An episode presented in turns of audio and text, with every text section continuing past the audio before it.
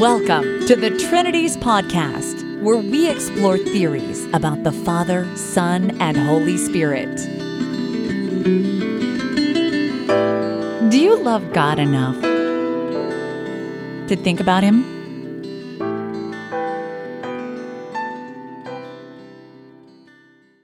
Episode 323 Did God die on the cross? In this episode of the Trinities podcast, I'm going to interact with a short podcast by Dr. Brandon Smith, who is an assistant professor of theology at Cedarville University.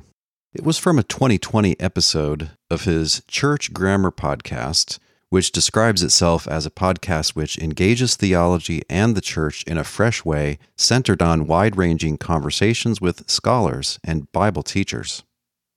While that show is largely interview based, this episode wasn't an interview. It was a monologue based on an article that he had written. And I'll put a link to that article on the blog post for this episode at trinities.org.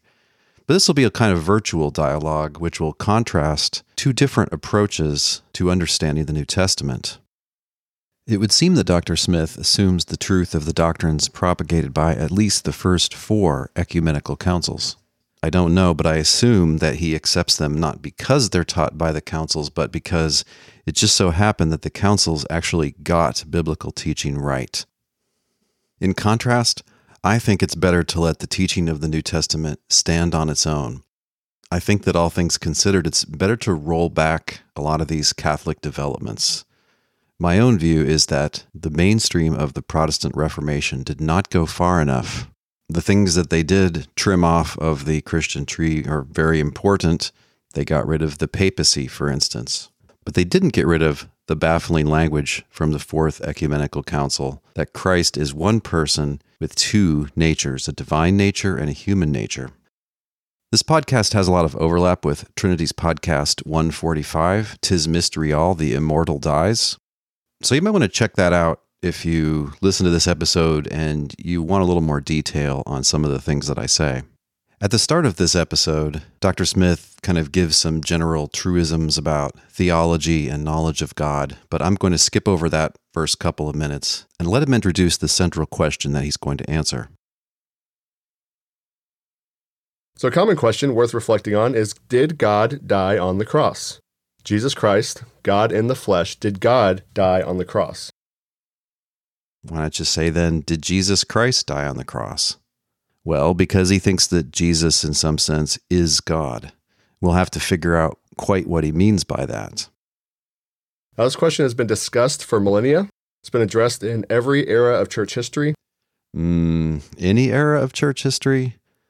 Well, consider that the New Testament doesn't anywhere say that God died on the cross. And on the face of it, the answer to the question ought to be no, because it's not God who died on the cross, it's the Son of God who died on the cross. Consider, for example, Romans 5. It starts out by saying, Therefore, since we are justified by faith, we have peace with God through our Lord Jesus Christ. Right, so there's the reconciler, and then there's the one we're being reconciled to.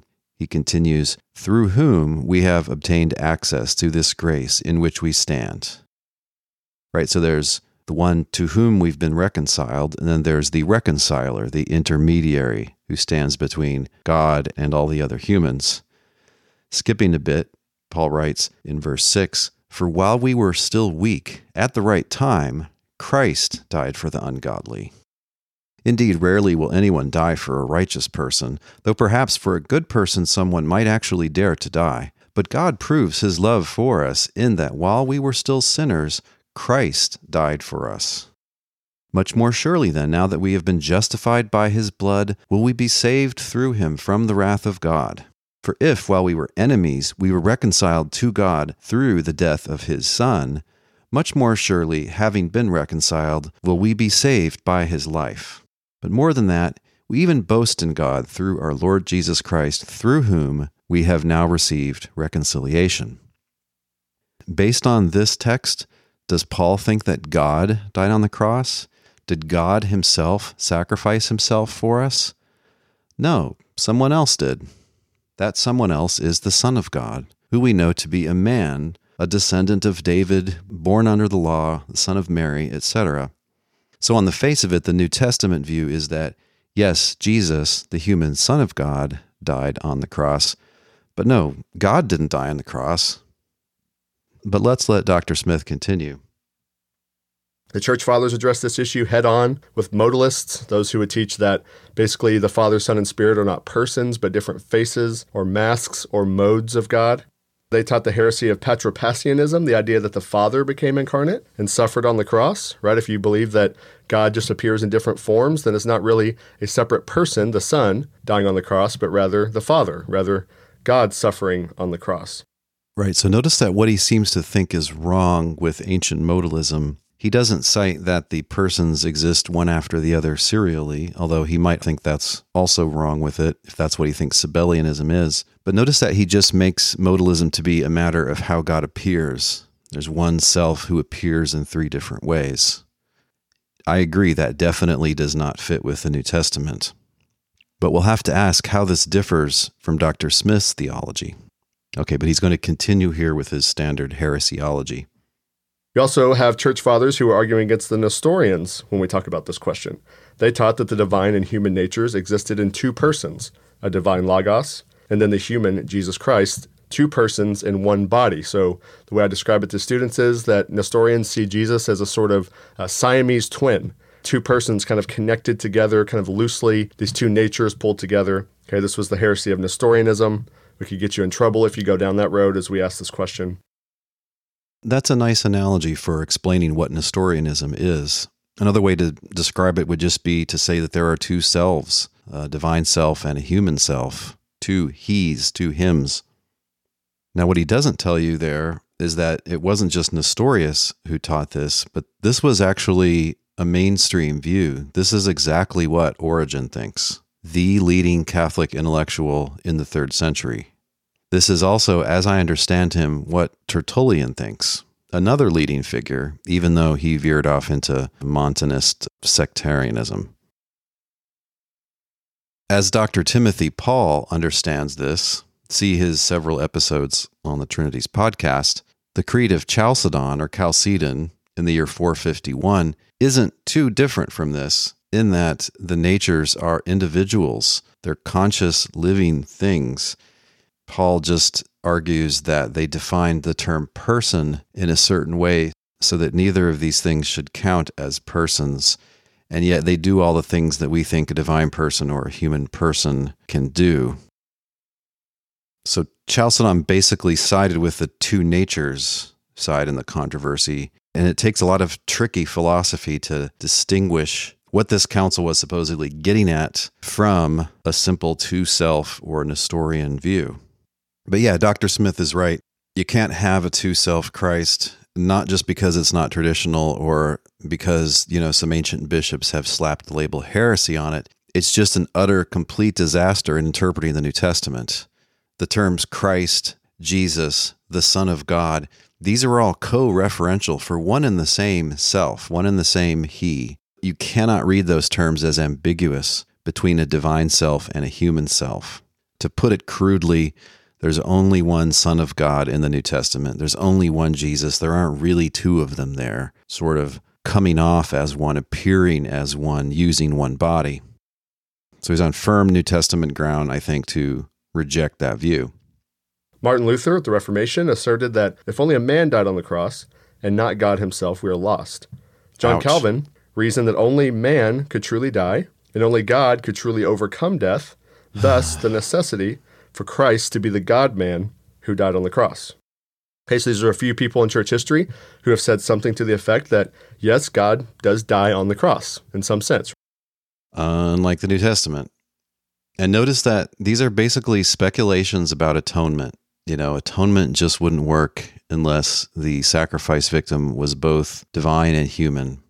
The New Testament doesn't say that anywhere. It doesn't so much as hint at it anywhere or gesture at it anywhere it does suggest that it was fitting that our Savior should be a human like us, but it never says that God or a fully divine person had to die for us. Otherwise, atonement just couldn't happen. Okay, so what have we done so far? He's clarified the question. He's not asking, did the Trinity die on the cross or did the Father die on the cross, etc. He's asking, Did the Son die on the cross? The Orthodox view is that there's only one self in the incarnate Christ, and that self is the eternal divine Logos. The human nature there, the human body and the rational soul, do not constitute a human self, because that would be two selves total, which is obviously one too many. Now, there's a glaring problem here for this idea that the Son of God, aka God the Son, who's just as divine as is the Father, died on the cross. Let me explain. The New Testament, I think, everywhere assumes, and in one place, I think clearly implicitly teaches, that the one God is essentially immortal. That is, in principle, the one God could not die, and presumably this is because of his divinity. Necessary or essential immortality is entailed by divinity. So in 1 Timothy 1:17 we read, "To the King of the ages, immortal, invisible, the only God, be honor and glory forever and ever." Immortal means can't die. Now, if you're an immortal being and somehow you lose your immortality, then you can be killed.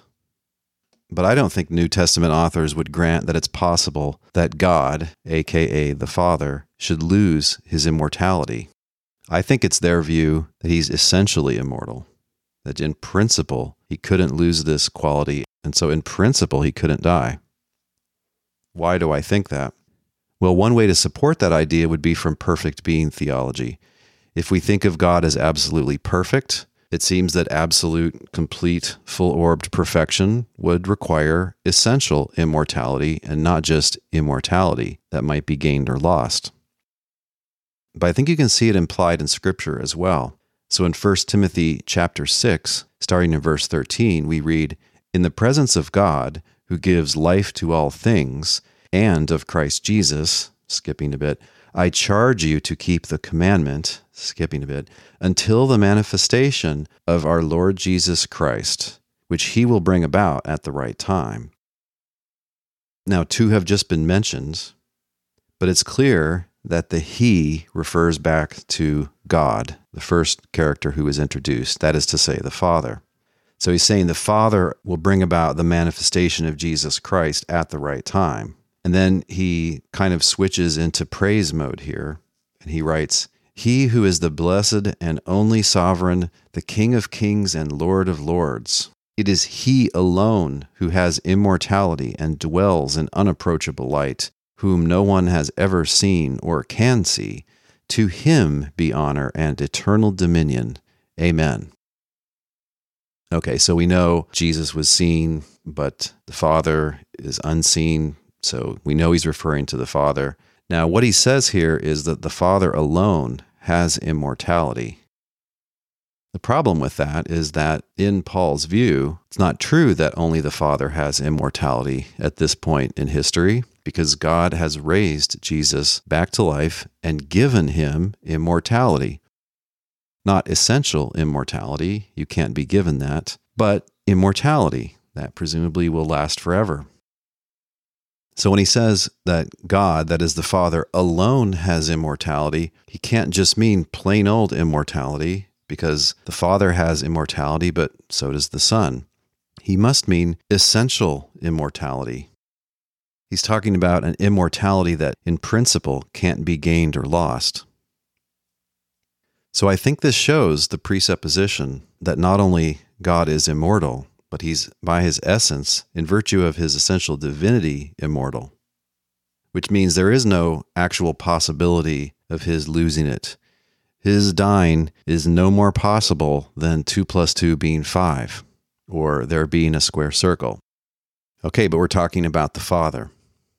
But the kind of Nicene, small c Catholic theology which Dr. Smith is assuming in his piece here holds that the Son is just as divine as is the Father. So if the Father is so divine that he's essentially immortal, then the Son will be essentially immortal in virtue of his divinity as well. Okay, but then in principle, the Son can't die. Well, is there anybody else in the neighborhood who could die? No, because there's only one self, one conscious, living, acting, thinking agent here, that's this eternal divine person who, as we've just seen, must be by his essence immortal. What about the human nature? Couldn't that die? Well, no, it's not alive. It doesn't have a human life to lose. It's not a human person. The idea is that this human nature, body and soul, doesn't constitute a human being precisely because of its, quote, assumption by the eternal divine word. Death is loss of life. This thing doesn't have a human life. Now, you might think it's alive in some kind of uh, merely biological sense, but it doesn't have conscious life, it doesn't have the kind of life that a human person has. And so it can't die a human death, which is the losing of a human life. There's only one thing with full conscious life here, and it can't die. So again, it looks like the answer to the question Did God die? If by God we mean Christ, and if Christ is fully divine, the answer should be no, Christ can't die. He's by his essence immortal. He's a perfect being. He has that full divinity. When the Trinities podcast returns, on the cross was the Trinity broken?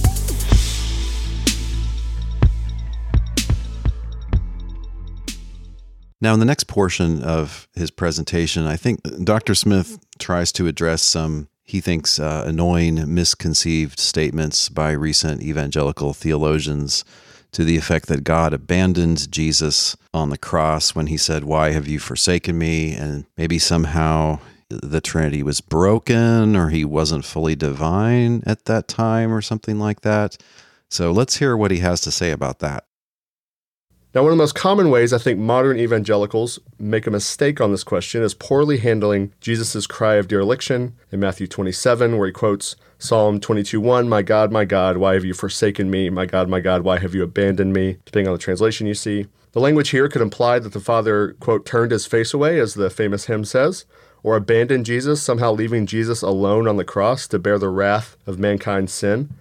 Okay, so sometimes when we think about Jesus dying on the cross and we had this idea that he was forsaken, abandoned, that God turned away from him, some ideas of uh, kind of hyper modern kenoticism, this idea that Jesus kind of puts his divinity on the shelf while he's in uh, his ministry and is only a spirit empowered man, but not really fully God, or at least not accessing his full divinity. These type of decisions that we make theologically can affect how we view the question that we're asking today.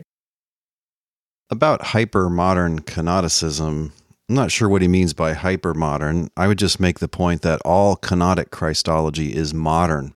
No one came up with this strategy called kenosis theory until the 1800s. The traditional view is that when the divine and human natures unite, none of the properties of each nature is lost or changed.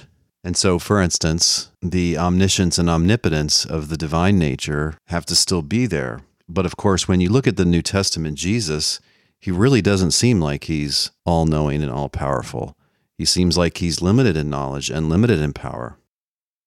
Kenosis theory suggests that at the time of incarnation, he, quote, emptied himself. And so maybe Christ, in some sense, wasn't, for instance, all knowing and all powerful. Now, understood in a way that's powerful enough to actually solve the logical problem of the divine and human Jesus, this actually amounts to redefining the divine attributes. Just take omniscience. That will no longer be essential to God. What will be essential to God is some convoluted property like this being omniscient unless one chooses to be less than omniscient for a period of time in order to save humanity some recent evangelical Christian philosophers who know how much it takes to get rid of the contradictions that seem to be entailed by a single being who is both divine and human, they actually go so far as to redefine the divine attributes, so to speak, in light of the incarnation. Other less clear thinkers will talk about laying aside his divine prerogatives, whatever that means. Does that mean he's still omniscient and omnipotent, but he's just kind of hiding it or not using it? That would also be a strange Christology. Why would he then be going around pretending to have these limitations when in fact he doesn't? So there's a lot of mush minded thinking and a lot of mushy talk about the emptying of Christ at the time of incarnation. Really, I think, as Tim Pawl shows in his first book, it's profoundly against the ancient tradition. Okay, back to Dr. Smith and what he thinks is wrong with some of this recent talk about God forsaking Jesus and the Trinity being broken, etc. I would argue that Jesus was not forsaken or abandoned on the cross, but rather, if you see the way the gospel writers use Psalm 22, different parts of Psalm 22, in different gospel accounts and different stories of the crucifixion, you see that actually good biblical hermeneutics tells us that if something is quoted in the New Testament from the Old Testament, or even an Old Testament quote of another Old Testament passage, that we should go look at the context. So in Psalm 22, actually what we see is that David cries out, My God, my God, why have you forsaken me? Why have you abandoned me? And by the end of the psalm, he says, Of course you don't abandon me. Of course you haven't turned away from me. In fact, it says, You did not turn your face away.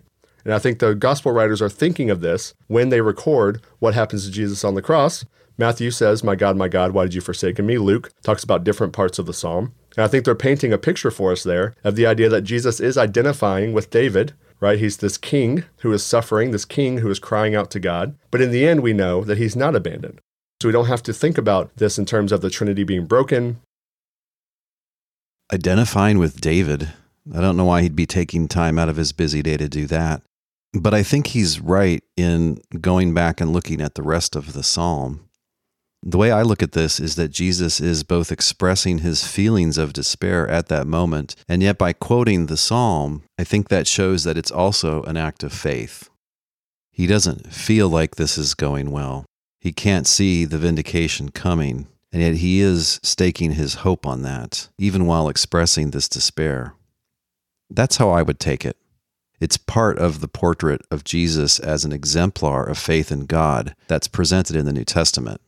For more on this theme, you can check out podcast 146, Jesus as an Exemplar of Faith in the New Testament, or my published paper by that name. So we don't have to think about this in terms of the Trinity being broken, of somehow the two persons of the Trinity turning their back on the Son of God. These Trinity types of things. If broken. we actually think through the hmm. hermeneutical and theological implications here, we don't have to say that. Now, that's another podcast probably for another day, but I think it's helpful to think through that a little bit as we answer the question that we're answering today. If you go over to secundumscripturis.com, the biblical reasoning blog, uh, Matthew Emerson has two really good reflections on this. And if you go to the post on Center for Baptist Renewal that I am kind of basing this off of, you can see a link to go there. He handles a lot of really good questions about what do we do with Jesus on the cross? What do we do with the cry of dereliction, my God, my God, why have you forsaken me? But it's good to think about as we go through this. I'm not really sure what's going on here with talk of the Trinity being broken. I honestly don't understand what the concern would be. I would guess that the general worry is that there would be something going on here that's incompatible with full divinity, but I'm not sure. If you want to check out those articles he mentions, I'll put a link on the blog post for this episode at trinities.org. Okay, but he's going to get back to his main question now. And on the face of it, just judging by the New Testament, he's going uphill in two ways because the New Testament never says God died on the cross. And given that his own view is that the Son is fully divine and is also correct, the Father is essentially immortal, and this because of his divinity, then Jesus will have to also be essentially immortal, which means in principle incapable of death. And a being such that in principle it can't die, a being like that can't die on the cross. Okay, so what can Dr. Smith do to help us think in a coherent way about this? Did God die on the cross? The short answer is yes. Okay, there's a few ways we could say this. We could say God the Son died in the person of Jesus Christ. We Could say something like Steve Wellum says, God the Son incarnate died. Uh, Rhyne Putman prefers to say God the Son, the second person of the Trinity, experienced death in his human nature. Or we could say something like God the Son died according to his human nature. Okay, these are different ways of making the same point. I beg to differ here. Those don't seem like they're just ways of saying the same thing. It looks like the claim that Jesus died or the Son of God died is being qualified in some way. but it's unclear in what way the claim is being qualified or modified or lessened, maybe. You might think that to talk about him experiencing death is a way of saying that he does something that comes close to dying, but he doesn't really die. He, quote, experiences death without dying. But I don't think Dr. Smith means it in that way, so I'm not really sure why the talk about experiencing death if that entails dying, what has been changed? God the Son died in the person of Jesus Christ. That entails that God the Son died, right? So, what have we added to the claim, or how have we modified the claim by saying that he does it in the person of Jesus Christ? He is the person of Jesus Christ, right? What if we say that God the Son died according to his human nature? What is it to die according to a human nature? Does that entail dying? If so, we haven't really changed or modified or lessened the claim in any way. Right? It's problematic that an eternal divine person, who is the one person in the incarnate Christ, the one self, I mean, it's problematic that this one should be essentially immortal and yet die. If you say, well, he died with respect to his human nature, is dying with respect to a human nature different than dying? Because unless it's different, I don't see how that helps with the problem at all. Is there just dying, and there's dying with respect to human nature, and somehow dying with respect to human nature is consistent with being essentially immortal? Well, if it is, then it doesn't entail dying. But if dying with respect to one's human nature doesn't entail, doesn't imply dying, I honestly don't know what it means. So it's traditional to sense that there's a problem here, to suggest maybe a fine distinction needs to be made. But I don't think that Dr. Smith has made any distinction that I can see helps with the problem at hand. So we have to deal with the fact that Jesus is God. We have to deal with the fact that Jesus is both God and man. And we have to deal with the fact that Jesus died. Yes, that Jesus died is a fact of the New Testament. There's no way to get around that. That Jesus is God this can be denied. This has been denied. This is denied by several different minority reports within mainstream Christianity. If you want to see a case that you should not collapse together and confuse Jesus with God, nor should you think that Jesus is divine in the way that the one God is divine, you can check out my debate with Chris Date or our co authored book called Is Jesus Human and Not Divine? A Debate, specifically my opening statement. Right? So Jesus is God. Jesus is both God and man, and Jesus died. Okay, so this is complicated, of course. It must be dealt mm-hmm. with without falling into some of the heresies we already talked about, some of the mistakes in hermeneutics and in theology that we've already talked about. So I think to explain this, to say God the Son died on the cross or God experienced okay, death. Here comes solution through Jesus. Awesome we have to go through a few caveats. Okay. Okay, so some things that we don't want to say when we say this, some things to think about when we make this conclusion. Okay. Okay, first, let's remember the hypostatic union.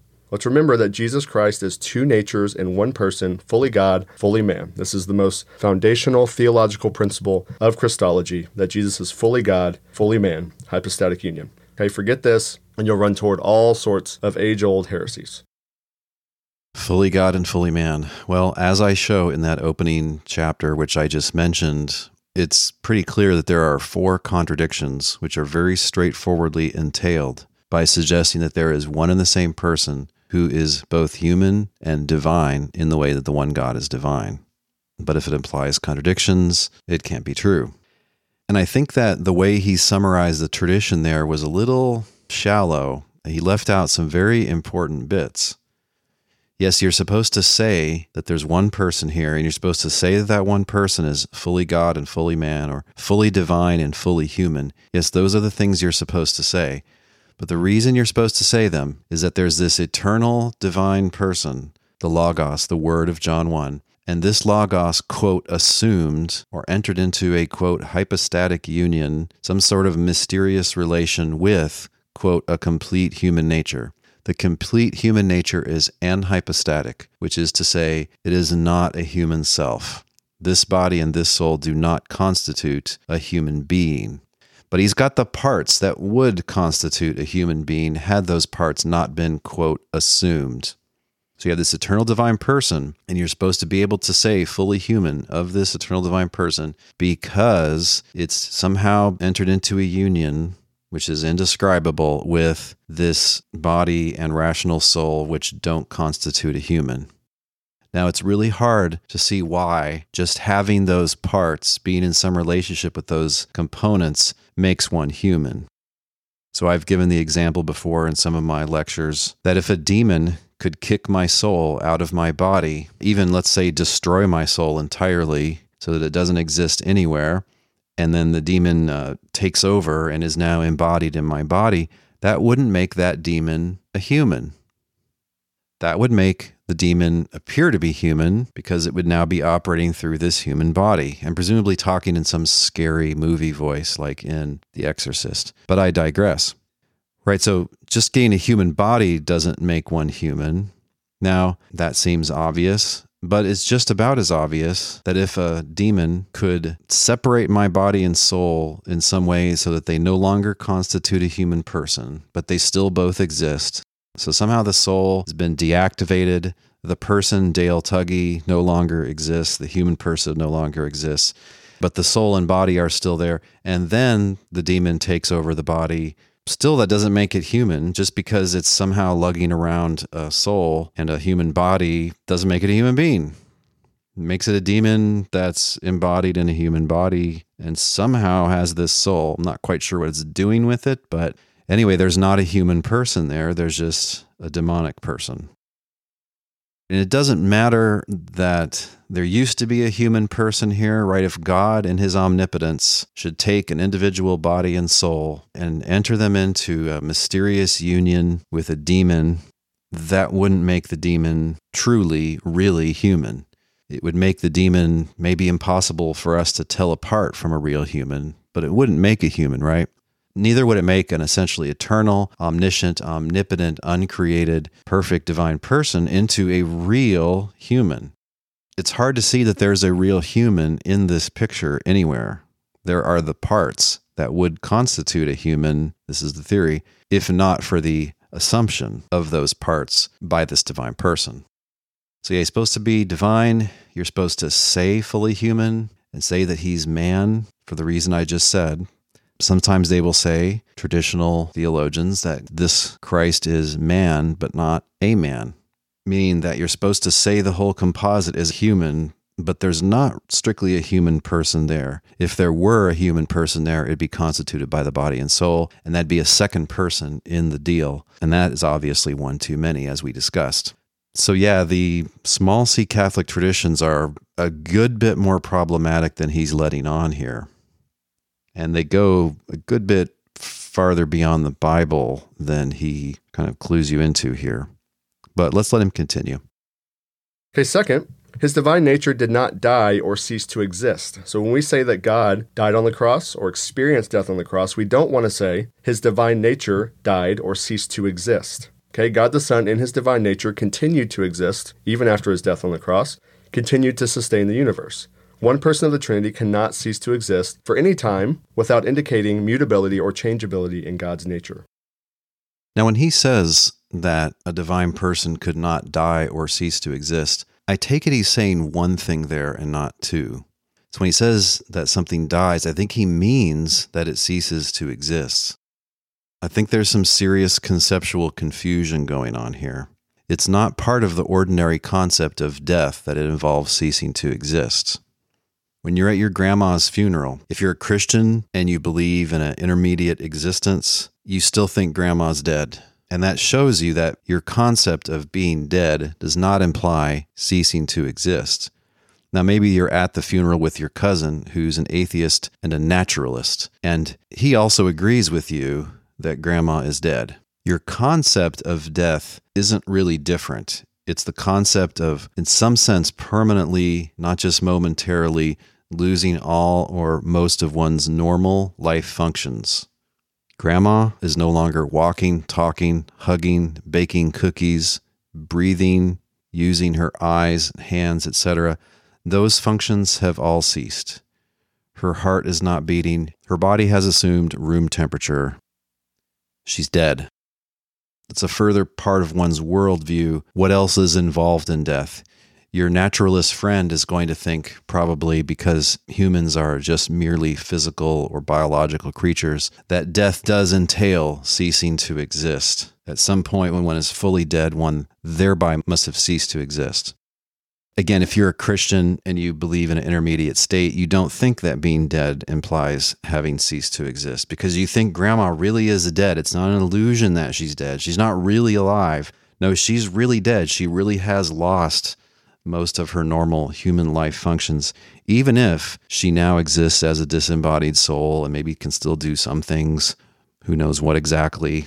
but you know she's not going to be alive again until she gets back those normal functions normal being defined relative to the human kind so to say that god is immortal is to say that god can't die but conceptually a thing might die and yet still exist so what rules out god not being able to cease existing is his quality of necessary existence like philosophical theologians talk about something entailed by his aseity if you exist necessarily, then you do exist and there is no possibility of your not existing. You just, so to speak, exist no matter what. In principle, you couldn't fail to exist.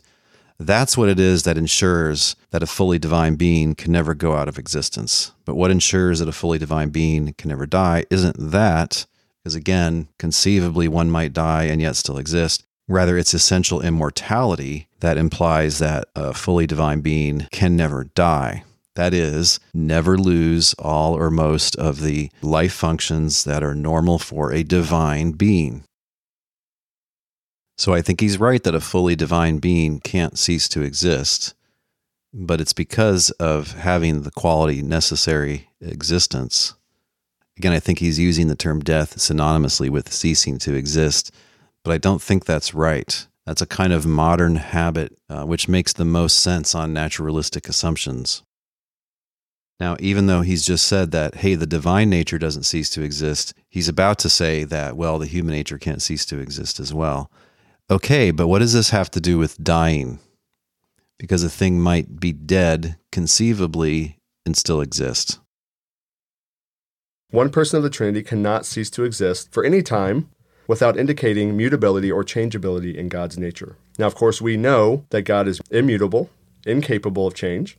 So it would certainly jeopardize fundamental affirmations about the doctrine of God to assert that on the cross, some sort of uh, separation, some sort of loss of Trinitarian relations, some sort of death of divine nature happened on the cross. Okay, we don't want to say that. God is immutable, God is incapable of change. So we don't want to start talking about his nature changing or being altered in some way on the cross, that his divine nature died or ceased to exist. Okay, well, your nature changing is one thing, but just changing at all is another. And it is traditional for theologians to say that God is absolutely immutable, just by his essence incapable of any sort of change. But that's pretty hard to reconcile with a whole Christian worldview. Think about it. Before you repented, God had not yet forgiven you. When you repented and confessed Christ, then God had forgiven you. So he went from not having forgiven you to having forgiven you. It's not a change in nature or essential qualities, but it is a change. It's not the kind of change that would make him greater or lesser in value or anything like that. But just to say that it's immutability that requires that God can't die presupposes something controversial and not clearly taught in Scripture. Didn't God at a point in time send his son so he went from not having sent his son to having sent his son. That's a kind of change. I think the traditional strict divine timelessness theory about God is extremely problematic and extremely hard to support with Scripture.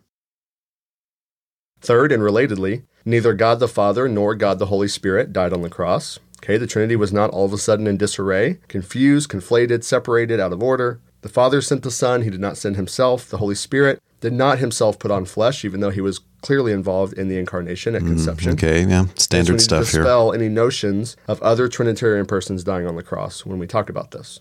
So we don't want to go on the one end and say the Father uh, died on the cross, the Father turned his face away from Jesus. On both of those, we have an idea of the Trinitarian relations being messed up, being confused, being broken. We don't want to do any of that. When the Trinities podcast returns, did Jesus' body die?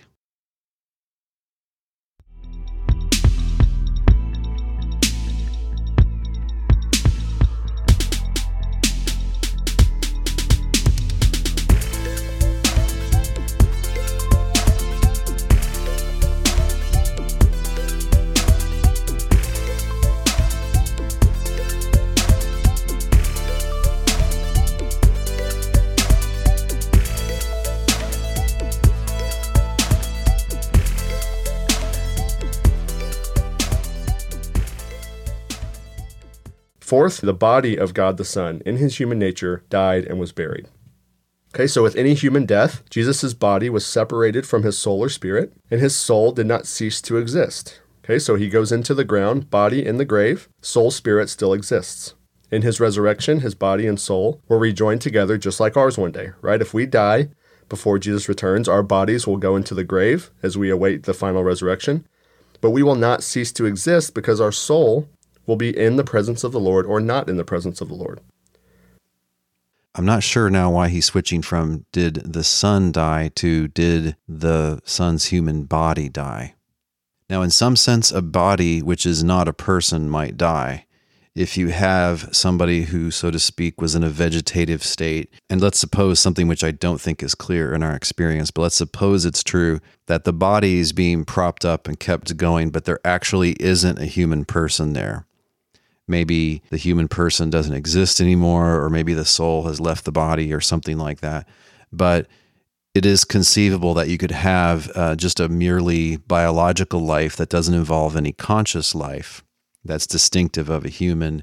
And then, even though there's no person there, yeah, the body could die anyway. Now, there's a sense in which that wouldn't be a human death. A human death is a loss of a human life that body doesn't have a human life. Only a human person has a human life. Human lives consist typically of, you know, walking, talking, moving around, entering into personal relationships with others, eating, drinking, sleeping. Human life is performed by a human person, not just a human body that isn't a person. Okay, but again, in his Christology, He's got an eternal divine person, which looks like, in virtue of being fully divine, just in principle can't die.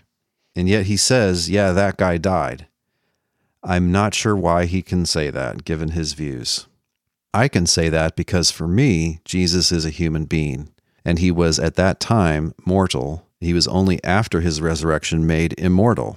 At no time was he essentially immortal because he was not fully divine because that's just not taught in scripture anywhere. So, why is he talking about the body dying? Is it that he senses that, well, the one self here, that guy surely can't die, but something's got to die here, or we're just going to have to say this is a sham crucifixion. There is nothing that dies here.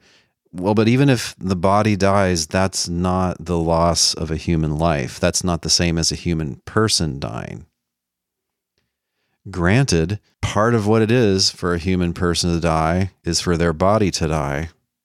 But you could have the body dying without the person dying. And in fact, there is no human person in this Christology. So, yeah, on a standard dualist picture, when a person dies, the soul and body are separated. And then before too long, the body just really isn't a human body anymore. So, the human body typically gets destroyed, it just falls apart, ceases to be a human body. But most dualists, uh, at least who believe in the intermediate state, think the soul can continue on. Yeah, but the person's still dead. They have lost all or most of their normal life functions. If souls just go inert upon the point of full death, then they've lost all their functions and they still exist, but they can't do anything. If there's an intermediate state where one can do some things, then they could still be active, but they really wouldn't have, properly speaking, a human life. So they would still really be dead. But again, this anhypostatic human nature never was alive. So, what does it matter if one of these two parts still exists? It never was alive. Death is the loss of life. This thing could never die. It didn't die. If it was separated from the eternal divine person, I guess that would kind of look like a human death, but it wouldn't be one. As far as the normal life functions of that divine person, those will just keep on rolling as before, right? Because they don't depend on a human body and a rational soul. So it looks like a pseudo death. It's the separation of a human body from the anhypostatic soul as well as from the eternal divine person. But there doesn't seem to be someone here who died according to the ordinary concept of death that I explained. Certainly not the eternal divine person, but not the body and not the soul either. None of those things has a human life to lose. That's a problem. That just goes right against the grain of the New Testament, which is what we're supposedly trying to faithfully preserve the teaching of here. Okay, the immortality of the soul is well attested in biblical language. Mm. There are phrases in the Bible like the perishable body dies, but the soul spirit will be with him in paradise. To be absent from the body is to be present with the Lord. My soul will live with him even in death. Right? These are biblical language saying that even if our body dies, even if we die in this life, our soul spirit lives on and will ultimately be in the presence of God or separated from God. Now, I think he's using immortality of the soul simply to mean that after one is fully dead, one's soul will still exist. Traditionally, immortality of the soul was much stronger. There's an argument from Plato, which I won't go into, that it's impossible for a soul to come into existence or go out of existence. And a soul is just, you know, essentially alive. And so uh, souls have always been alive and always will be, and they have always existed and they always will. That's not what he means by the immortality of the soul. I think he just means that the person can still exist after death because their one essential part, their soul, still exists. Okay, that might help with coming up with a coherent doctrine of resurrection, but I don't think it helps with any of the issues that we're worrying about in this episode. The Christian tradition have all taught this in pretty clear unanimity. Irenaeus, Tertullian, Athanasius, Cyril, Yeah, Gregory they're basically all dualists. Augustine all teach the immortality of the soul. Okay, Survival so why of the soul would the fully death. God, Yeah. fully man, Jesus Christ, be any different? Okay, he's a unique human, but he's still fully and truly human. When I talk to my students about Jesus' humanity, I want to say, yes, he is a unique human. Yes, he is God in the flesh. Okay, there are all these implications of that, but nonetheless, he is still fully and truly human. So we need to account for this when we talk about the death and burial of Christ. Yeah, it's not clear that he has a human self in the picture if he's sticking with the small c Catholic picture with that traditional theory. I know the intention is to have a fully human person there, but intentions are not enough. Therefore, finally, the human body of God the Son died, but the hypostatic union of two natures was never separated, broken, or compromised. Okay, again, I think when he says died, he means ceased to exist. Like it's not a body anymore, but it's just an ex body. So when the body assumed room temperature and ceased its normal biological functions, again, it ceased to exist, but some of the parts that used to compose it, I guess, still existed. But that's okay because the eternal divine nature, of course, would still exist. So it's not like the Son has gone out of existence. And he adds here that the soul, the rational human soul, still exists too. But again, it's hard to see that there's been a real death here because there's only one person here. It's not a human person. So it didn't have a human life, didn't have a human life to lose. There is a divine person here, but a divine person as fully divine should be essentially immortal. And so then that thing couldn't have died. Its life functions would be just uninterrupted by all of this terrible crucifixion business. So we affirm that Jesus Christ is the God man, hypostatic union. He never ceased to be the God man in his birth. He never ceased to be the God man in his ministry. He never ceased to be the God man in death and resurrection. He now stands ascended in heaven as our mediator, as the God man, and will return one day as the God man to join our souls or spirits to our resurrected body. Therefore, we must affirm that God the Son died that day on Golgotha, but he in no way, shape, or form ceased to exist or experienced ontological separation from the Father or the Spirit. Okay, so as we've already mentioned, human nature doesn't cease to exist in death. Rather, our body perishes, but our soul lives to God. Jesus' human nature, like ours, still existed in his death because his soul is immortal, and thus his human nature still lives even if his body is dead. If Jesus' human nature died or ceased to exist, in some sense, for three days, this would indicate not only a death of his soul, that he literally wasn't around for three days, but also a split in his person, right? Only half of Jesus would exist for three days, while his body was in the tomb. If either his divine nature or his human nature ceased to exist, we'd just have a half Jesus. We'd have a break in the hypostatic union. Right. So he wants to say the hypostatic union or this assumption relation still continues on after death because uh, if the body's not there, still the soul, the uh, human type of soul is there, and so that can still be united. So then in dying, uh, the composite Christ did not cease to be human. But of course, the problem is how could a fully divine being die at all? So we need to affirm then that the human soul of Jesus remained alive, thus his nature did not die, but that he experienced a real human death like all of us body in the ground, soul with the Lord. And his resurrected body, like ours one day, was raised imperishable, and he now lives as the God man who will never die again. Yes, God came and rescued us. God, in Christ, substituted himself for us. He didn't send a messenger. He didn't sacrifice his nature or character or power. He didn't pretend to die on the cross. It wasn't a mirage. No, he himself put his nature, character, and power on full display on the cross. His cross was a victory chariot disguised as a torture device. And that is good news. Okay, so in conclusion, a few brief comments. Notice how central the term God man is for him. Quite different than the New Testament. That's a term that doesn't appear in the New Testament. And as I argued in that debate book, I think it describes an impossibility. Nothing could be fully human and fully divine for multiple reasons. I'll just refer you to those arguments. They start on page 24 in the book. And I think he tips his hand here as to what sort of Trinity theory he accepts, because God the Son dying or the Son of God dying, this God man, this just counts as God himself dying. Which God? The triune God. He didn't send somebody else, he came himself and died. The only way I can make sense of this is that his view is that while there are three distinct divine persons, whatever is meant by person there, not exactly sure. Way of existing, uh, essential personality, not sure. But he would seem to be saying that there is just one He, one Self, among the Trinity. The whole thing, the Trinity, amounts to a He. Not a single person, whatever a person is, but a single self, a single He.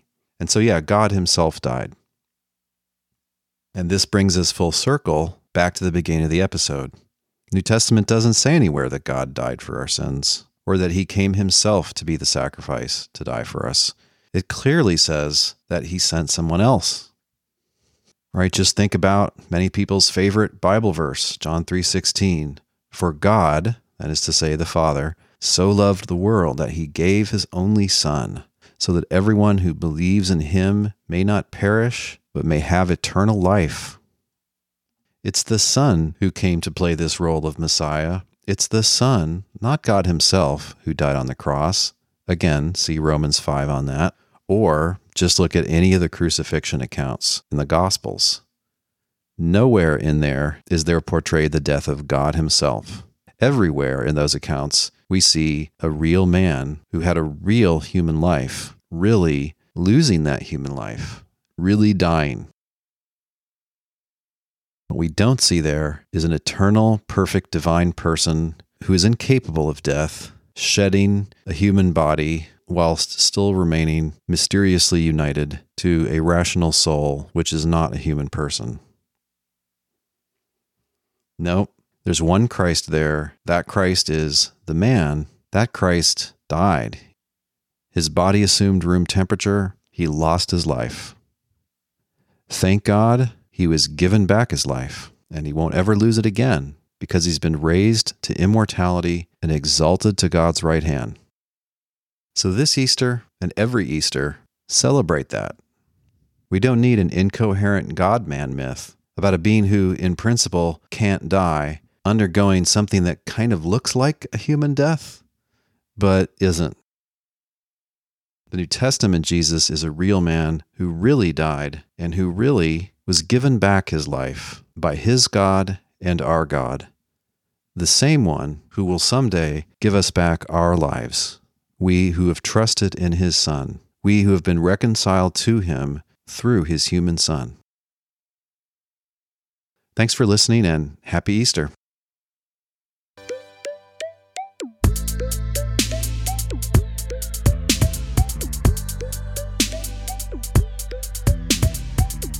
This week's thinking music has been the track Alive, Doing It Right, instrumental by Mies Darling. As always, there's a link on the blog post for this episode at trinities.org where you can listen to or download that entire track.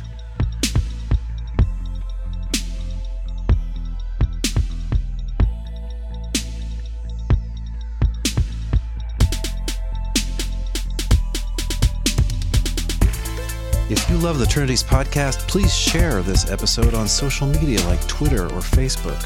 And help other people to find the podcast by giving us an honest rating and review in the iTunes store for your country. You can also support the Trinities podcast by giving a certain donation per episode. If you're interested in that, please visit patreon.com slash trinities. Finally, let us know what you think give us a comment on the blog post for this episode, or join our Facebook group at facebook.com slash groups slash trinities. The Trinities podcast is supported by and made for thinking believers like you. Thanks for your support, prayers, and encouragement.